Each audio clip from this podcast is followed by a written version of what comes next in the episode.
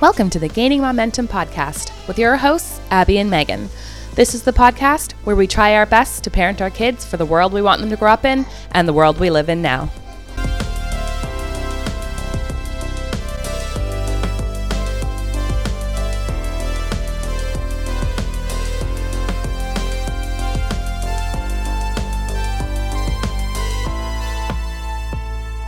Hello, Gaining Momentum community. Welcome back for another mini-sode. Abby, how is your week going? It's going all right. It is allergy season. So Ooh. if you hear me loud breathing on the mic, it's because I can't breathe out of my nose. oh, I forgot about how severe your out seasonal allergies are. Yeah, it's it's a good time. I'm always like, oh my gosh, everything's starting to grow. And then I was like, oh yeah, my body's thoroughly rejecting the growing season yeah new rebirth and newness of like the spring season the spring equinox. Your body's yeah. like i'm my not body's like shut this. it down shut it down. My allergies just really drain me. I get super tired too. Yeah. And so like this morning i was taking an antihistamine and then i couldn't remember. I was like I feel like I'm going through that. You know, sometimes you're like, did I do this? Did I not? So now I was like, cool, yeah. I've either taken zero Reactine or three. Like, I'm not sure. so I'm very stoned. and let's go to the park. yeah, exactly. Who wants to go on a car ride? Are you sure it's not just parenthood that's draining you? well, that's the thing. I can't tell anymore. Like, mm-hmm. it's parenthood, it's allergies it's my kids big feelings which are great like we're totally encouraging big feelings but mm-hmm. like they get big sometimes. Oh my goodness, can I ever relate? We had had some help over the last few weeks with spring break, um, and it was like a big decision to do this. But my my parents did come and nice. stay with us. We haven't seen them since the summer, so it was like a very big deal and lots of negotiating with our own feelings around COVID and what's mm-hmm. what was going to be okay. But anyway, in the end, we needed childcare. That was just sort of the bottom line. Mm-hmm. My littlest though is just like absolutely devastated by their exit and they went home and like he had a horrible day at daycare. Like you're saying like big feelings. Daycare teacher told me that every transition was just like a meltdown and very upset all day. Mm-hmm. and we're i keep i keep waiting for it to ease off but we're still it's it just keeps flaring up. Like every time he remembers that like they've they've left and I'm like, oh man, they're just like little receptacles. They demonstrate everything that we're all probably feeling. Yeah. I've been wondering that lately. I was like, I wonder if there's a chance that my child is hormonally still connected to me, where Ooh. when like something shifts with me, if yeah. he's the is it bellwether, bell ringer, whatever that phrase is. Yeah, yeah. he's the signaler that times maybe. are changing. Yeah. Like that's that's a wild thing to actually think about because like there maybe there's like an actual science in that whatever it is, even if it's just like because you spend so much time with this being and you know them so well that like they're like very responsive to your to what's happening for you. Yeah. Well, what's happening for me right now is full body resistance to the word mama. Oh, yeah. I feel like it's just like, mama. yeah, just the way, the different, like all the different things that that can be wrung out of those two syllables. mm-hmm. Like it could be so sweet, like mama, yeah. Or it could be like the most horrifically annoying, whiny two syllables in the entire world. Yes. And so, oh, yeah, we're running the gamut where, yeah, I've had like the really lovely mama where I'm like, oh, that's so loving and beautiful. and to like mm-hmm. mama where I'm like, I will literally rip out each one of my fingernails to avoid hearing that again. my name is Abby to you, actually. yeah. Moving forward. You child can call me Abby yeah, this is off the table. It's Abby. It's it's Abby actually from now on. And then he would start doing that and he'd probably be annoyed. yeah, right. And then I'd be like, it's cool. I'm just gonna change my name. It's fine. Yeah. I'm gonna go buy a, a symbol. See how yeah. you deal with that. the mother formerly known as Abby. Yeah. I love it. What would your symbol be? Ooh, what would my symbol be? I feel like maybe a crown with a bee. Ooh, yes. Because you know, I can pretend I'm Queen Bee. Isn't a representative of the beehive, Beyonce, of course. Yeah. and it would be purple, I feel. Oh yeah. So that's like your of, yeah. signature color. what would mine be? I feel like mine would be a middle finger. Love it. Shape. yeah, exactly. You're like, I don't have to say a word. I've got everything in my symbol. This is all you need to know about me as a parent. the parent formerly known as Megan. Man, we're feeling very edgy as parents today, aren't we? well, now I'm thinking of like that Beyonce song where it's like middle fingers up. Oh my gosh, Ellen that Boy, song. bye. Yeah, Yeah. that song speaks to me every time. Yeah. Yeah, it might be the fact that we're like a year into a pandemic. I don't know, just throwing it out there. Ah, it's brutal. man. Brutal. Year, 10 years, I will believe either one. Yeah. Well, this will maybe be like the legendary family stories that we're sharing down the road and that our kids are sharing about yeah, how we family history. yeah, how we made our way through this like global event that's just like, you know, probably one of the most significant of the modern era. hmm I mean, it's please knock on wood, the only pandemic of our lifetime. Yeah. I can't even think about that.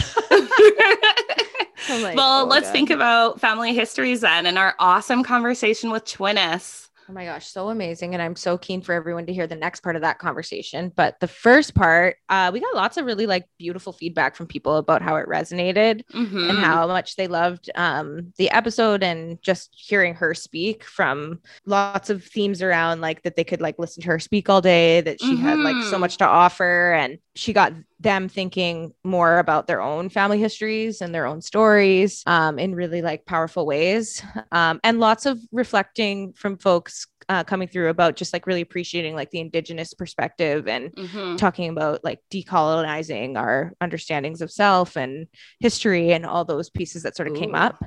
Well, if that resonated, get ready for part two because there's more where that came from.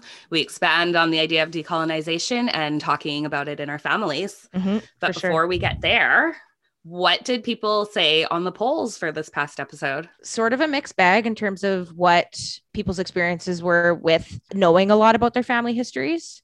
hmm So, like, mostly people have some knowledge and some understanding of their family stories and their histories, but there were quite a few people who um, reported that they didn't and that they didn't have those experiences or that those things weren't shared, um, you know, Mhm. so much.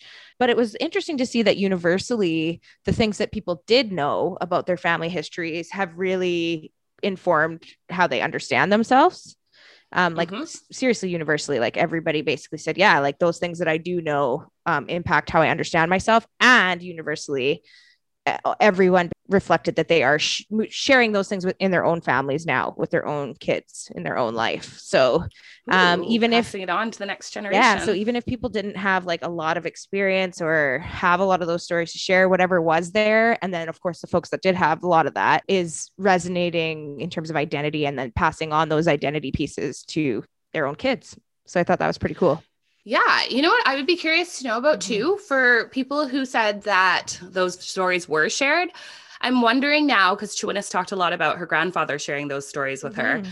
If it would be more people who had a lot of grandparent involvement, and if those were the people in their lives who were sharing them. yeah i would love to know that maybe that's a follow-up question after next week's who did you learn from right like where were those because that's Mhm. not how it was framed in the discussion so um on uh, in our instagram discussion yeah, we can multiple choice it. yeah i would love to know that what about you Well, like how, how did those things come through in your world That's funny. I was just going to you the same thing.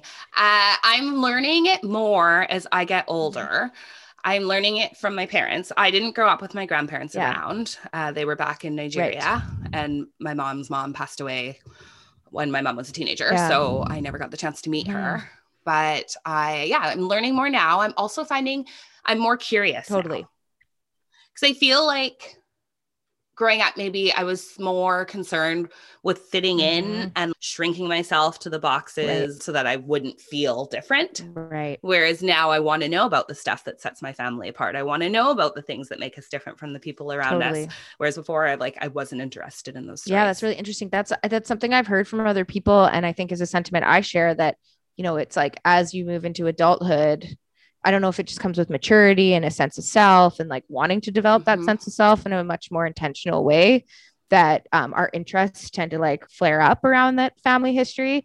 And the unfortunate thing is sometimes we're losing the access that we maybe would have had earlier Mhm. to that information. Like that's a common sentiment that you'll hear people share. I wish i would have asked more questions. I wish i would have and i i share some of those sentiments for sure but i think i did get lucky in that like i i did grow up with grandparents around they were present in my life in lots of different ways um so i think i benefit i did benefit from that in terms of like getting some of that information early on and then Were your grandparents in Alberta?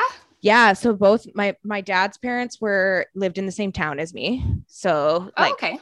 constant presence in our life. But then my my Mhm. mom's actually from Boston and so my other grandparents were in Boston area. So we still I just took like everything I had in me to not try to do an awful I know I'm like Boston it's coming pack the car and have it yeah. I lost my grandfathers like as like a young adult, but I I actually only in the last few years lost one of my grandmothers, and one of my grandmothers is still around, and she's 95. wow. My Boston grandma. nice. So- Boston strong. Yeah, seriously, she's like a she's totally like a Boston old lady stereotype too, like just like raspy New England accent, like just such a badass. She's kind of my hero in a lot of ways. She's pretty incredible. So that's one of your awesome family stories. What Mhm. are you excited to talk to your kids about? Like, is there a family story that you're like, this is a legacy story that we need to make sure it gets passed down? It's so interesting because I was thinking about this earlier because you know Joanna's just had was just like so like um bubbling over with so many stories and I was like what are Mhm. what are my stories and one that like comes to mind that's it's a bit of a bummer I'm I'm going to just preface with that but I actually also think it's a real story of like resilience and overcoming but my grandmother told me this story like in the later years of her life when I was like a young adult it was I, a late night gab sesh at the kitchen table but I had never really known too much about her father and his story. So she sat me down and she told me this um the story kind of of his youth and his childhood. And it was kind of a sad story. He was an immigrant from uh, Eastern Europe. And like upon immigrating, his birth mother was kicked in the head by a horse on the farm Oh. and died okay. when he was very young. And then his father remarried like pretty quickly and she Mhm. was not a very kind person. So he went, he was like sent to like an institution because they were like, Mm-hmm. Oh, he's like the stepmom, like didn't really want him around. Sorry, was your was this was his name Cinderella? I know, right? so he, anyway, so he was sent away. And then once he was a teenager, um, they went and like picked him up, I guess, and like brought him back. Oh, he was like, interesting. but because it's like kind of cruel, like he was old enough to to, work be the farm. Oh, yeah, no. totally. And so what I think is so badass about the story though is that this is the legend anyway, is that he at 15 lied about his age and he uh, enlisted Oh wow. in the military and he went to World War One. Whoa. I know, right? So I was like, it's a really sad story, and it there's a lot of trauma in that story. Mhm. But I also think it's a story of such like resiliency and like grit and overcoming. So it's one that I feel like I might like modify and like include more details over the years with my kids. But it's like when there's hardship, it's, it's in your blood to overcome and be strong. Yeah, and- got good Stanley stock running through your veins. yeah and like i think the really beautiful thing about that too is that he moved on to be like a wonderful loving parent and grandparent He broke and the like cycle. was able to like move forward in his life with like a lot of love and most people kind of reflect on him pretty aff- affectionately so that's one of mine what about you what are some of your stories Uh, mine is not nearly as detailed. Um, it's, mine's more of just a fun fact. Yeah. but I'm excited to share that I, one, my great grandma, one of my great grandmothers, was a princess. get out of here Not like a colonizing, like ruin Yeah. everyone's life princess. Yeah. But like, uh, she's not a victoria or an elizabeth yeah, exactly. But a princess of the town that my family's from, my father's family's from in Nigeria. That's amazing Yeah. And you- not only was she a princess, I mean, it was like more a title than like a no duty or i like a lifestyle. everything yeah But she lived to be at least 104, get out which is here. wild. And we say at least because you can't like, Yeah. didn't she doesn't really know. She didn't really know when she was born. And they just like based on the events that she remembered in her lifetime, they mm. were able to date it. And so yeah, like a 104 year old princess. That's incredible. And so she was a princess in the town that your you said your dad grew up in. Yes. That's amazing. Yeah. You're basically royalty. No I, yeah, deal. I mean, I feel I know, right? I was thinking that earlier when I picked my symbol for. I was gonna say, call back to your symbol. that was unintentional, but now I'm like, oh yeah, that works. so how are you going to share that with your own son, like and your own in your own life? Are you just going to like integrate the royalty? Um, I'm gonna Mhm. sit him down. I'm gonna watch Coming to America. No, I'm just kidding. Watched the second one. oh, I haven't done that yet. I think I just want to sit with the original. yeah, I I don't know. Yeah, yeah, it's a, yeah. it's a real risk. um, no, I think yeah, I think we'll just talk about it. He's like kind of getting a little bit into like we watched Tangled. Is uh, Rapunzel wasn't a princess, was she? I don't know. yeah, yeah, she wasn't she? I I don't know. No. Oh yeah, she was. She was. Yeah. She so we recently yeah. watched Tangled. So I think as we get into like the princess of it all, then we I'll be Mhm. like, actually, FYI. all princesses weren't white and blonde haired. yeah, no kidding, right? Jesus. I'm just thinking about the frog prince, but I guess that Tiana. was not a princess. She, yeah, yeah, Tiana. the Princess and the Frog. So I think she must Yeah. be him. I haven't watched it yet. Oh, it's a good one. I like it. The music's great. It's very, it's got a New Orleans vibe. Nice. But that's like, I mean, that's a really important thing to be unpacking too, right? But everybody should be unpacking that with their kids, Yeah. not just in your family. Yeah. Not not every princess is white, and not everybody loses a parent at a really young age. These are the things Yeah. we need to learn unlearn from Disney movies. Oh, there's so much to be unlearned. I mean, that's like why we have Disney Plus, I feel at this point. That's how I'm justifying it. I'm like, this is actually our unlearning curriculum. well, speaking of curriculums, next Mhm. episode when we have the rest of our two us conversation, she talks to us a little bit about her PhD journey as well. So curriculum and Yep. instruction and a lot more storytelling. It's going to be a good one. It is. Join us next week. We acknowledge that Gaining Momentum is recorded, produced, and edited on the unceded territory of the Syilx Okanagan people and the Coast Salish peoples, including the territories of the Musqueam, Squamish, and Tsleil-Waututh nations. Gaining momentum.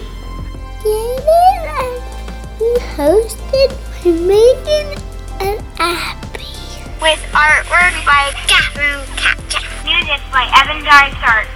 Please check our show notes with each episode for more information on Catherine and Evan, plus how you can stay in touch with us through email, Instagram, and Facebook. We look forward to hearing from you.